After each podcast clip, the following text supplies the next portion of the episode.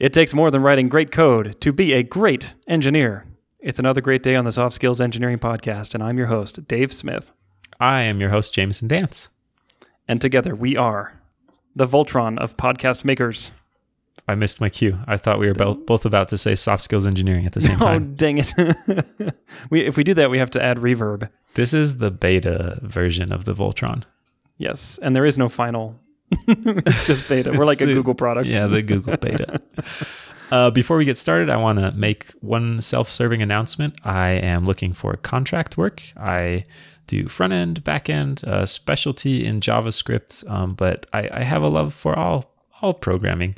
So if you're interested in building great products, or if you're looking for help with uh, kind of soft skills, team related issues, then I'd love to talk to you. Just send me a tweet at Jergason or a direct message. Jamison really knows how to script the Java. I got to tell you. Oh yeah, He's Yeah, a I've good Java scripter. I've got an extensive array of scripts. I wa- that was good. I Thank once you. saw a quote that said, "Java has as much to do with JavaScript as cars have, or as a car has to do with carpet." Makes sense. That's good. All right, those are hard skills. Yes, Which don't exist. territory. Yeah, those aren't real. don't exist here. Do you want me to read the first question? Hit us. You are asked to be the CTO of a startup. What questions would you ask in order to decide whether to join? And what things would you give the most attention to if you do join? All right, you want to be a CTO, or you think you want to be a CTO, and you've got the job. What do you ask? So, I mean, it seems like two parts. Like, first, how do you figure out if this is if this is the job you should do? And second, what do you do once you start, right? Yes. Yep. Uh, this is really, really hard. I don't think there's going to be a cut and dried answer that'll work in all situations here because every company is so different. But I think for me, the number one thing I'm going to try to identify before I join this company is the level of dysfunction in the company. You know, like every company has it. How Mhm. much does this company have, and is it surmountable? What do you think, Jamison? I think that is a solid thing to figure out.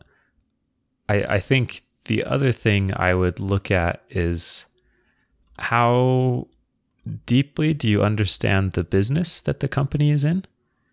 And and how much can you make yourself care about it? Um, Hmm, yes. Because uh, the higher up you are in an organization, the more kind of businessy things creep into your technical work. And CTO is is pretty much like the peak of technical person in an organization, and you deal a lot with the business side. One could say they are the chief technical person. Yeah, that's I think. yeah, that's. I'm gonna coin an acronym. Peak technical officer. Yeah, P- PTO. PTO. Perfect. TPO, technical peak operator. Um, operator. Got it. So if if they're making like beige widgets, beige, what just? I think I just had a stroke. Beige widgets. I don't care about the beige ones. yeah, if it's just like the most boring thing in the universe to you, there there are fascinating people problems and scaling problems and engineering problems, but a lot of your work is going to be on the business side. Um, so so to me, um, understanding how much you can make yourself care about is important, but also uh, understanding how the business works because your technology decisions directly affect the business. And um, you're making much broader you you have a a, a much broader uh like lever to move the organization. So you can change a lot of stuff um and have a huge effect on the business and knowing how that affects your position in the market and what your competitors are doing and and kind of all the financial stuff and that's that's all wrapped up in part of the job so I, I would spend a lot of time um, also just seeing what the state of the company is and what their Yeah. visions for the future are and, and just kind of the businessy side of things. You just said that you're going to have a lot of, uh, basically, a lot of power to turn knobs in the business and change things. And I want to push back on that a little bit because I think it's an, as a CTO, a potential CTO, it's really important to figure out just how much autonomy you're going to be given. Um, maybe you have a CEO who won't let you do anything, you know, like, oh, you just worry about those code things and I'll take care of everything else. Um, or maybe you have a very empowering CEO who will let you make important and significant decisions that affect the business in meaningful ways. But it's not a guarantee. You know, not all CEOs are like that. So I think it's going to be important to figure out if what kind of CEO you're going to have. It also depends heavily on the size of the company. If there are five people at the company, CTO is basically like head engineer, and you're mm-hmm. just writing code all day, and and you yes. probably do a bunch of product stuff too.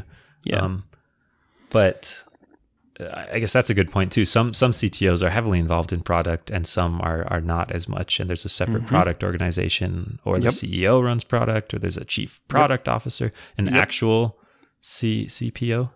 P- that's right. PCO. OCP. We don't acronym well. yeah. yeah, you're right. Those can often be separate organizations. Um, I've seen it done both ways. I've seen product, which when we say product, we're usually referring to like the product design, product managers, user experience designers. Um, sometimes those people report through the marketing department. Sometimes they don't go through the CTO at all. So, good thing to know before you get started. I think one more question I would ask is um, how how will I know if I'm doing a good job? Great, and great question. Depending on the th- this might be a salesy thing where you should have a an answer for this already and say like, here's I'm gonna do all this stuff and I'm gonna sell sell high and buy low and like have this laid out plan that's project success. But if if they're more kind of coming to you, or you feel like you you're not trying to project this aura of omnip- omnipotence to them, um, you should just ask kind of what what do they expect a good CTO to do, and that will probably identify some dysfunction as well if they say. Uh, like fire half the team and make the rest of the half work oh, twice as hard. Oh yeah, that's yeah. that's how you know, and get a little pitchfork to poke people. That's how you know that you're being successful when people fear the tread of your foot. Uh, that'll Ouch. tell you some stuff. You'll definitely learn some things. things things will that. be learned.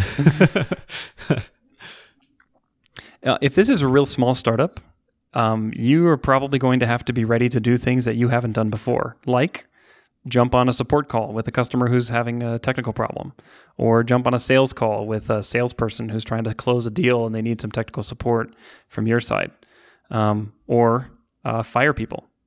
You know, like especially small companies that, that if they're growing, they'll go through growing pains, and a lot of times that involves changing people out, um, hiring new people, firing people.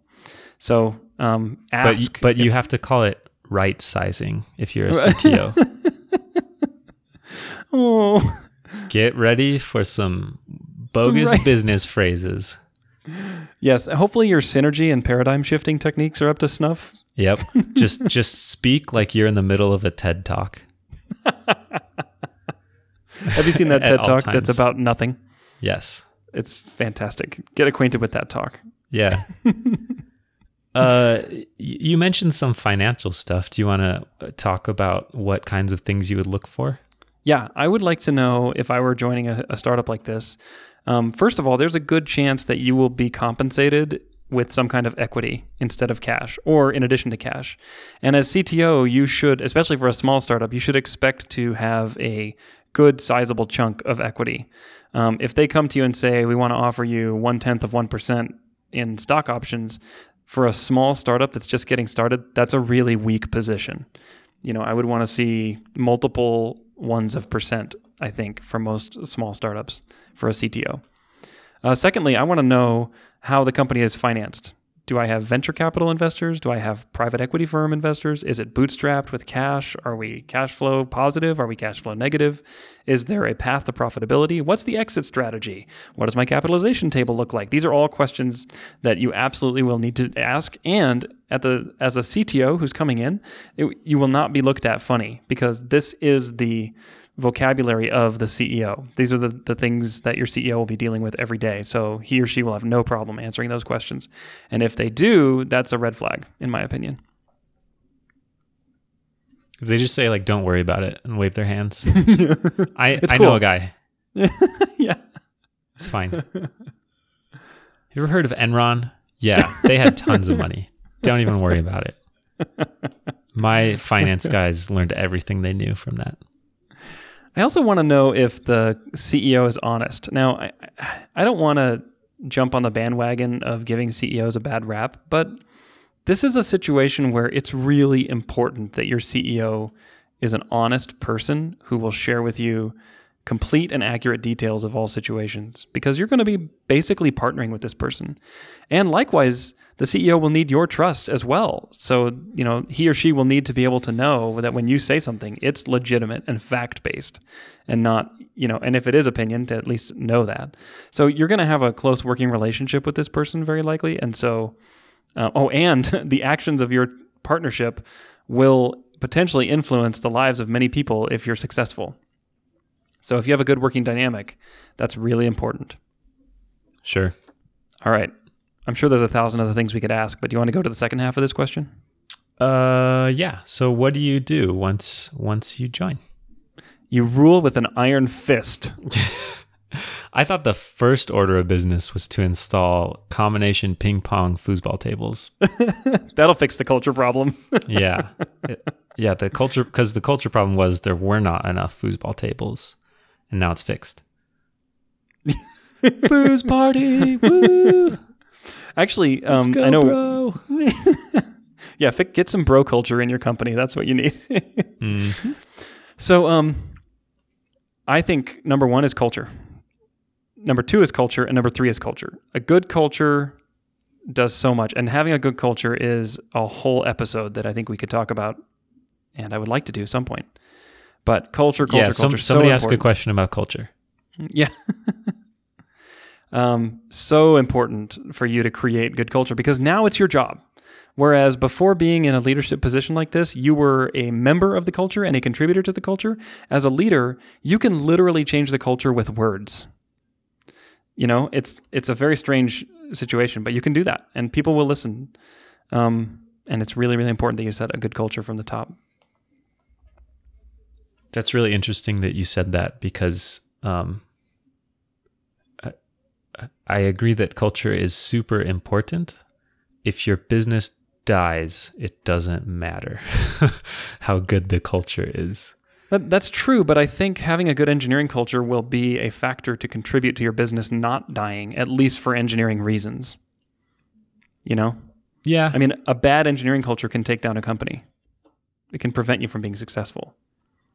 Man, I know a lot of successful companies with really bad engineering cultures, though. Al- yeah, that's a good point. But also, you got to think of this not from a holistic life perspective. In my in my opinion, it's Yeah. not just about whether your business succeeds. It's about whether the people there were happy. I mean, these are people.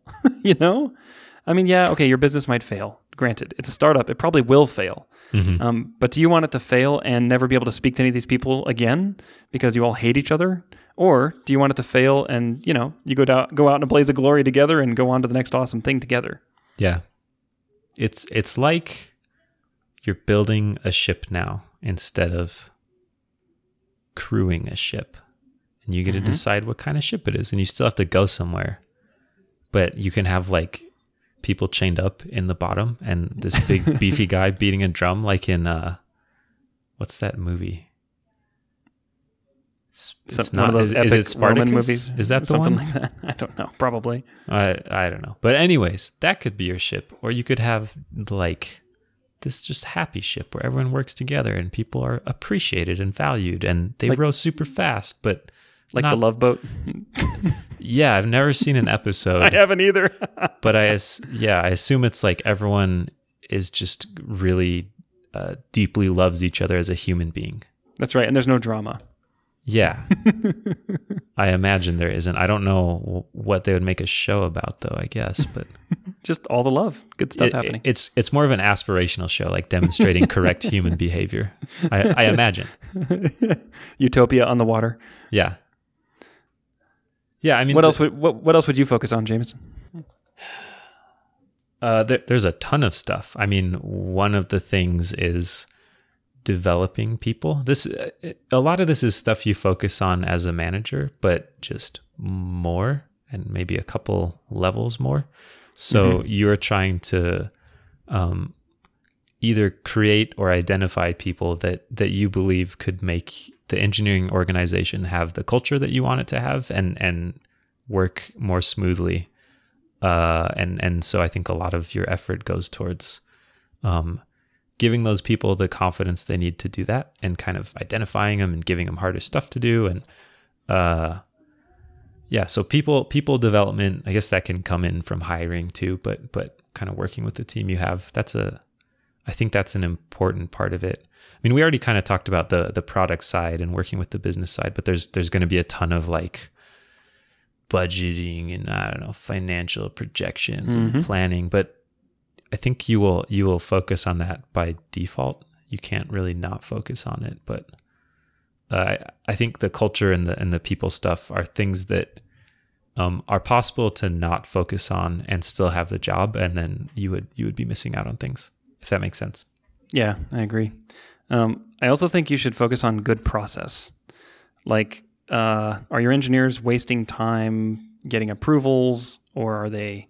Uh, is there inefficient, wasteful, painful process that they have to go through, or are they empowered to do things quickly and efficiently? Having good process in place is good. Now, some companies say, well, you shouldn't have any process, but I disagree with that. I think you should have process, and it should be the correct weight of process, not too heavy, not too light. And people should know how to do things in a reliable way that won't cause issues and that will get things done uh, effectively. So, and I think that's the CTO's job to establish from the top. One slightly tangential question: Do you imagine that you do these things by sending out kind of the email that says like we do code reviews and here's how we do it or or is the CTO in the trenches and the CTO just does a code review and models like if you want to be like like me No, uh, I think Or- it has to be more overt than that. I, I think you can't just do it and be like, all right, everyone copy me. mhm. You know, what do you think? I think there's a mix. I think a lot of the cultural stuff uh, can be implicit in in someone's behavior and what they Mhm. what they ask people for and what they reward. But I think Mhm. you're right that a lot of the process stuff could be a little bit more explicit than that. I think the ideal situation would be that the leader, CTO in this case, gets involved enough to feel the pain of the current process and and tries, you know, to see exactly what it's like and then gets input from the team by talking with them about how it's going and helping brains, you know, facilitate discussions. I think a good leader doesn't just come up with ideas and then write edicts, but rather um, facilitates ideas to flow from the team, and then the best ones can be selected and uh, and then put in place as process. Um, and then I think something does need to be written up, you know, like a wiki or something to explain here's how the process should be. I disagree. I think the best leaders buy business books at the airport and then read them and then do what they say. At the airport, I love that. Yep. It's eMyth Manager Month here at Software Consulting LLC. I just read this great book. I don't know why, but the little bit about at the airport is just just made that story so much better. That's where I see them all. I, I I have heard those kinds of books called business erotica because they purport to be about business, but they present a very unrealistic view of how the real world oh, works. oh, that is hilarious. Yeah, I, I kind of like reading them, but take take those with a grain of salt. Okay, my last my last thing I would focus on is empowerment. Is making sure and this goes back to culture, but making sure the people who need to do the job that they're assigned to do are empowered to do it fully without any impediments. And this is these are just general principles, I think. They're not really specific advice, but it's and and you're going to have to assess this forever. It's not like a one and done. Okay, you're all empowered now, let's move on to the next thing. You know, you have to constantly be assessing. And I think one of the things people don't recognize about engineering leadership is just how repetitive it can be. Because it's like constant course corrections. Like, okay, is everyone empowered this week? You know, you have to ask that question constantly. And you're going to be asking yourself the same question because empowerment is going to be important today and also important a month from now Sure. And every month thereafter. You know, and good process, same thing. So, Sure. Two I have two things I want to say. The first thing is as you kind of move up levels in management, I think you can see yourself you, can see your role as to to stand fast against the evil outside influences of the business and you're defending your engineering Mm, team and, mhm. and like protecting them from salespeople tapping them on the shoulder, the, unrealistic deadlines. the and- proverbial crap umbrella. yeah you're you're this warrior and that can produce a lot of really good things uh and and it feels like that you you have to work a little bit more collaboratively maybe this is unrealistic expectations of what the real world is like But I, I feel like the CTO, uh, your job isn't just to say no to everyone that asks you to do stuff engineering wise. It's to figure out ways to work together productively. So Yeah. I think yeah, once once you get to that level, there's a little bit more compromise and and asking your team to do things instead of saying like, "Don't you tap Jenny on the shoulder? She's deep in this intense bug, and how dare you send her this email?" And like, I don't know. Mm-hmm. that is a very hard balance to strike. Yeah, yeah it is Really because because if you do too much of that, too much of, of of asking your team to compromise, then they see you as not sticking up for them, and and and you've lost them. Yeah, and they don't get as much done. Yeah, But if you don't do enough of it, then they become insulated from the rest of the business. And they don't feel like a connection and responsibility, you know. yep. It's hard. I'm sure you'll both do sides. fine. One, the last thing I would say, uh, this. So there's a woman, Camille Fournier. Her last name looks French, which means I'm automatically pronouncing it wrong.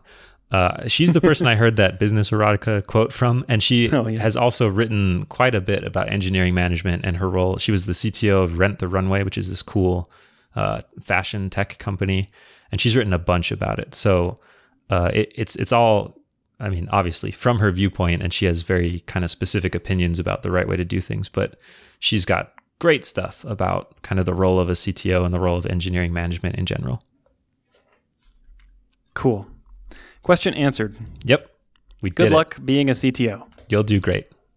I'm sure you will. Just just use this advice and you can't go wrong. uh, by then, I believe it will be standard to just cite timestamps into this episode in place of arguments. And so they'll say, like, uh, here's what we're going to offer you for equity. And then you just say, like, oh, um, episode 23, 13 minutes, where, where Dave said you get 99% of equity. I, I'm pretty sure that's how it went. yeah, and good luck to you. It So sounds like a really cool opportunity. Use that tip too. Do you want to read the next question, Dave? Yeah, here we go. So um, we've actually gotten this question from multiple people. So uh, if you ask this question but with different words, this is your answer. I'm going to read one of the instances of the question. It says, "I really and want and deserve a raise. So I hope you two can discuss how a nerdy introvert. There are no nerdy introverts in software development, by the way. They're all extroverts. Uh, you must be the only one, dear listener. How a nerdy introvert gets the CFO of a small privately owned business to want to give her more money when she's already happily donating an additional 10 to 20 hours a week. All right, how do we do it? Hmm. Hmm. Hmm. Okay, I'm I'm going to start off with this. This is kind of like what I started off with the last question, but you you should know how your business makes money and what your work does in relation to that. There's this idea that's that I've heard a bunch of places. It's probably pretty common, but if you haven't heard of it, it's this idea of profit and cost centers, or sometimes it's Loss. like It's profit, profit and and loss, loss. P&L. centers too. Uh, drop, drop the P&L acronym. Your CFO will be impressed. Wow, I learned a soft skill. Um, and some portions of the business are seen as cost centers or, or loss centers, where it's like we pay rent that costs money. Uh, it doesn't make us any money. It's just a, an expense we pay to be in business. Whereas your sales team is directly connected to profit, Yeah. and you pay their salary, and then they make sales and bring in money. And you can say, "We paid this this woman uh, X amount of dollars, and she brought in X plus a bunch of money in sales, and so she brought in profit. Right. And um, it's a lot easier to show value if your work is related to a profit center versus a loss or a loss or cost center. Excellent Uh, point. an example I hear a lot is at Google, all of their money is from ads, and they do a ton of other stuff, but they make all their money from ads. And so I've heard, I have no idea if this is true, but I've heard that the engineers associated with ads generally command higher salaries because their work is Oh. more directly connected to what makes the company money. Um, so you can either do that by kind of aligning your your work that way, or just by recognizing how the effect of the work you already do relates to what the company does to make money. Awesome insight. If you are in a cost or loss area, like maybe you're building internal tools that Let's the HR simplify team, it to Kloss Center. a, cl- a cost center. uh, li- like maybe you're building internal software that the HR team uses to manage uh, benefits or something. Um, what can you do then? And that was a rhetorical question that I am going to answer. Great. Because I The was going to ask you, no, no, you. What can you do then? Um, what you can do is you can identify money saved by virtue of the tools that you built. So I, I don't know, dear listener, if you're in this camp, but if you are, you could say, we used to have three HR benefits specialists who had to work with these manual spreadsheets, and I built tools so that one of them can do it in a week instead of having three full time people employed doing it. Look at all that money I saved you. you killed jobs, though. Yes. Another way to identify money saved is how many people did you get laid off? no, those people did other valuable work. Other instead. productive things. Yes. Yep. Like sipping frou frou drinks on the beach, which is what I would do if I were. anyway. Um, that's that's one thing I would do if I was in a, a loss center, like, like if I were not in Google Ads. I would try to identify uh, savings, efficiency gains that the company has gotten as a result of my work. What else, Jamison? I saw on the movie Office Space that you can just like steal a bunch of money and that's like a raise. Embe- embezzlement. yeah, and and it's like the company paying you more money, but you don't. Well, you do have to do more work to get it. A little more, yeah. hmm Um, let, let's focus on this part. She says she's already donating 10 to 20 hours a week. That is a lot of free time. Yeah, they. The, the business sure is happy you're doing all that extra work for for free. They're Yeah. they're they're doing great. They're enjoying it. I, you know, that's a hard one. Like, what if the CFO knew that?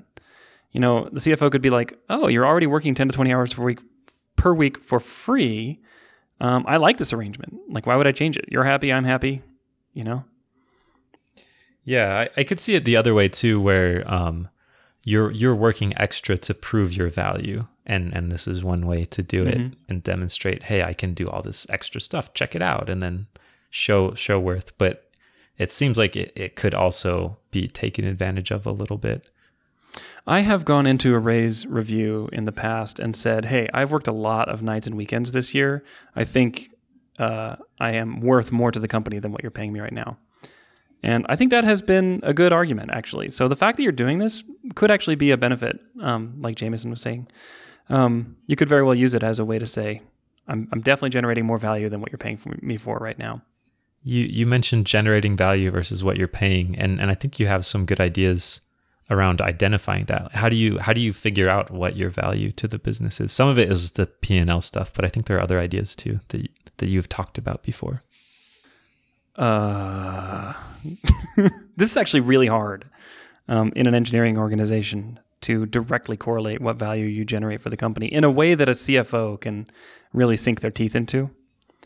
Um, but if you have another engineer who's responsible for your raises, um, I've done things like talking about mentoring other engineers, helping facilitate others to make them more effective in their jobs.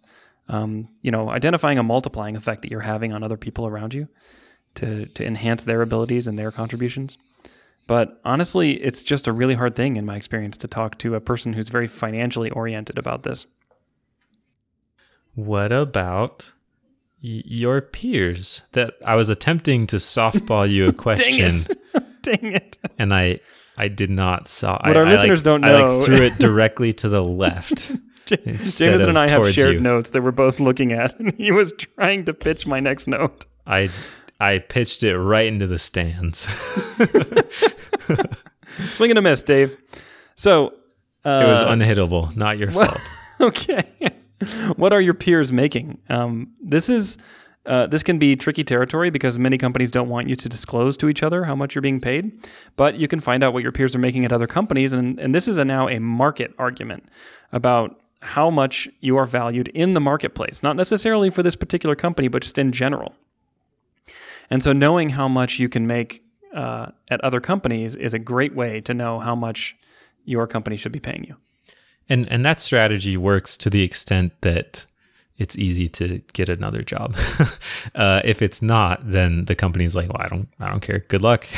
Yeah, exactly. Like if your actual alternative is a zero dollar layoff situation, yeah, or, or months of unemployment, and then maybe Yeah, you find a new job. Then yeah. But right There now, it's great little- for engineers. it, it absolutely is right now. I, I- in pretty much every area of the country, I think, and if not, you know, relocation, I guess. But um, here, there's a little game that one of my uh, former coworkers calls the salary game, and he says Uh, I may have talked about this before, but he says, I'll share my salary with you if you promise to share yours with me. There's only one rule. We both have to, no, no, there's only two rules. We both have to share no matter what. And number two, uh, no one is allowed to get mad. those are the two rules of the game. If you agree to those up front, then you can play the game and exchange salaries. So that's one way to talk to your peers about how much you're making. Sure. Uh, I I think I tweeted something about this a while ago, but I've I've had good experiences sharing salaries. Um, not everyone has, but I feel like I've I've benefited a lot from it.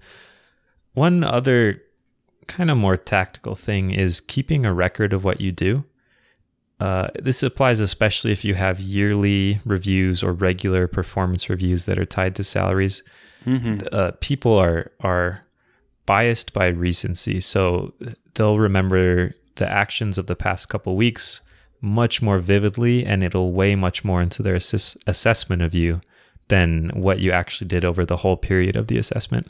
Yes. So uh, I, I just do this for other reasons, but I keep this developer diary of just what I do each day and kind of like what I get stuck on and what I learn and what I get done. And that's really helpful for me when I want to figure out what did I do like this past month. Uh, and and being able to point to it and remind people this is what I actually did um, is is easier to demonstrate or makes it can make it easier to demonstrate your value. Mm, that's awesome. I love that. It's a really good idea. Thanks. Along those same lines, uh, one of the things that a lot of people don't know is that some companies make salary decisions months ahead of the actual review day. So if your anniversary is coming up, you might think, oh, on my anniversary, I'll go talk to my manager about my raise. But that could be way too late. Um, and so if you want a raise, you should get that ball rolling months before your anniversary. And you should talk to your manager about, hey, what would it take for me to earn this much money at this company? And sometimes it's hard for managers to respond to those questions because there's often not a like predefined set of obvious things that you can achieve to earn that much money but sometimes there is.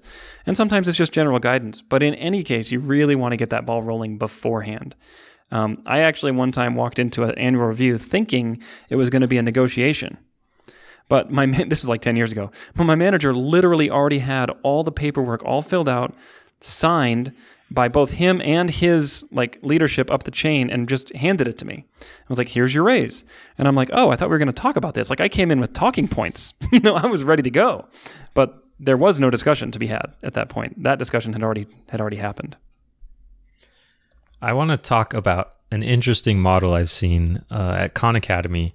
There, uh, if you don't know what they do, they they build um, a platform for free educational content, basically, and they have an awesome engineering team, and they have some interesting uh, technical and cultural writings out there. But the way they handle raises and salary is they they do not do negotiation at all. Everyone at the same level makes the same amount of money, and that's kind of to uh, correct for biasing in favor of people that are better at negotiation, like they're trying to say that's not a skill that is important to your career necessarily. You shouldn't be penalized for for not thinking to negotiate or not being comfortable negotiating. And they have a very I mean this there's always subjectivity in in these things, but but they have a pretty detailed guide of like uh, they break it down into different categories of technical and uh, communication and planning and execution and maturity and they have this ladder and say like at this level of the ladder someone at this level in planning does these things and then someone at the next level does these additional things. And so it's pretty easy to say like i do this stuff. Therefore i deserve to be paid at at this chunk yeah. or at, at this ladder. That's that can a, be really nice. It can be really nice. It requires a pretty mature organization to yes. to identify it and to stick to it as well. I'm going to guess that based on the way this listener wrote this question, that she does not have that kind of a company. Yeah, most people don't. Small privately owned business, they probably don't have like salary bands written up and stuff. Yeah. I uh, I think I got the individual categories wrong anyways, but they but they're broken down into specific categories yeah, that you can yeah. identify and evaluate yourself against the last thing I'll say is that sometimes at a single company, it's very hard, and I don't know if it's a psychological thing, but it's very hard for companies to give employees a significant pay raise. Now, um, I've seen this in play. I've also seen counterexamples to it. So it's not always true all the time, but I think there might be a psychological barrier where it's like, I'm paying this person X. Why would I pay them 20% more than X if they're already working for X? You know, it's like, oh, it's like a big chunk of change they have to part with in their budget for the year. Sure. And so some people have reported to me, actually, lots of people, that they get the biggest salary raises when they change jobs. So that's just something to keep in mind. Yep. Again, very specific to the market and to engineering Yep. in, at this point in time. But I agree wholeheartedly with that. It's much easier to go get a different job generally that will pay you more by default than it is to ask your current job for a raise. At least it's easier in the sense of getting the salary you want, but there's obviously a lot of other Oh, yeah. challenges associated with that. Yeah, that's true. That sounds like super unhelpful advice, though. that's our cop out advice. You didn't like any of our other advice? Go get a different job. we say that a lot, though, don't we? it it's it's pretty great advice. It must be if we say it so much. Anything else you want to say about this topic? No, good luck to you. I hope that you can get an awesome raise. That'd be really cool. I agree. And again, make sure to cite uh, just like chapter and verse, cite episode and timestamp. And if you want us to go to bat for you for your C- you know to your CFO, just give us a call. no, we'll probably screw that up. Don't What that. could go wrong? Who are these goofy weirdos you brought in to talk about salary? They're my administrative team. We'll Well, dress good in you. matching matching suits.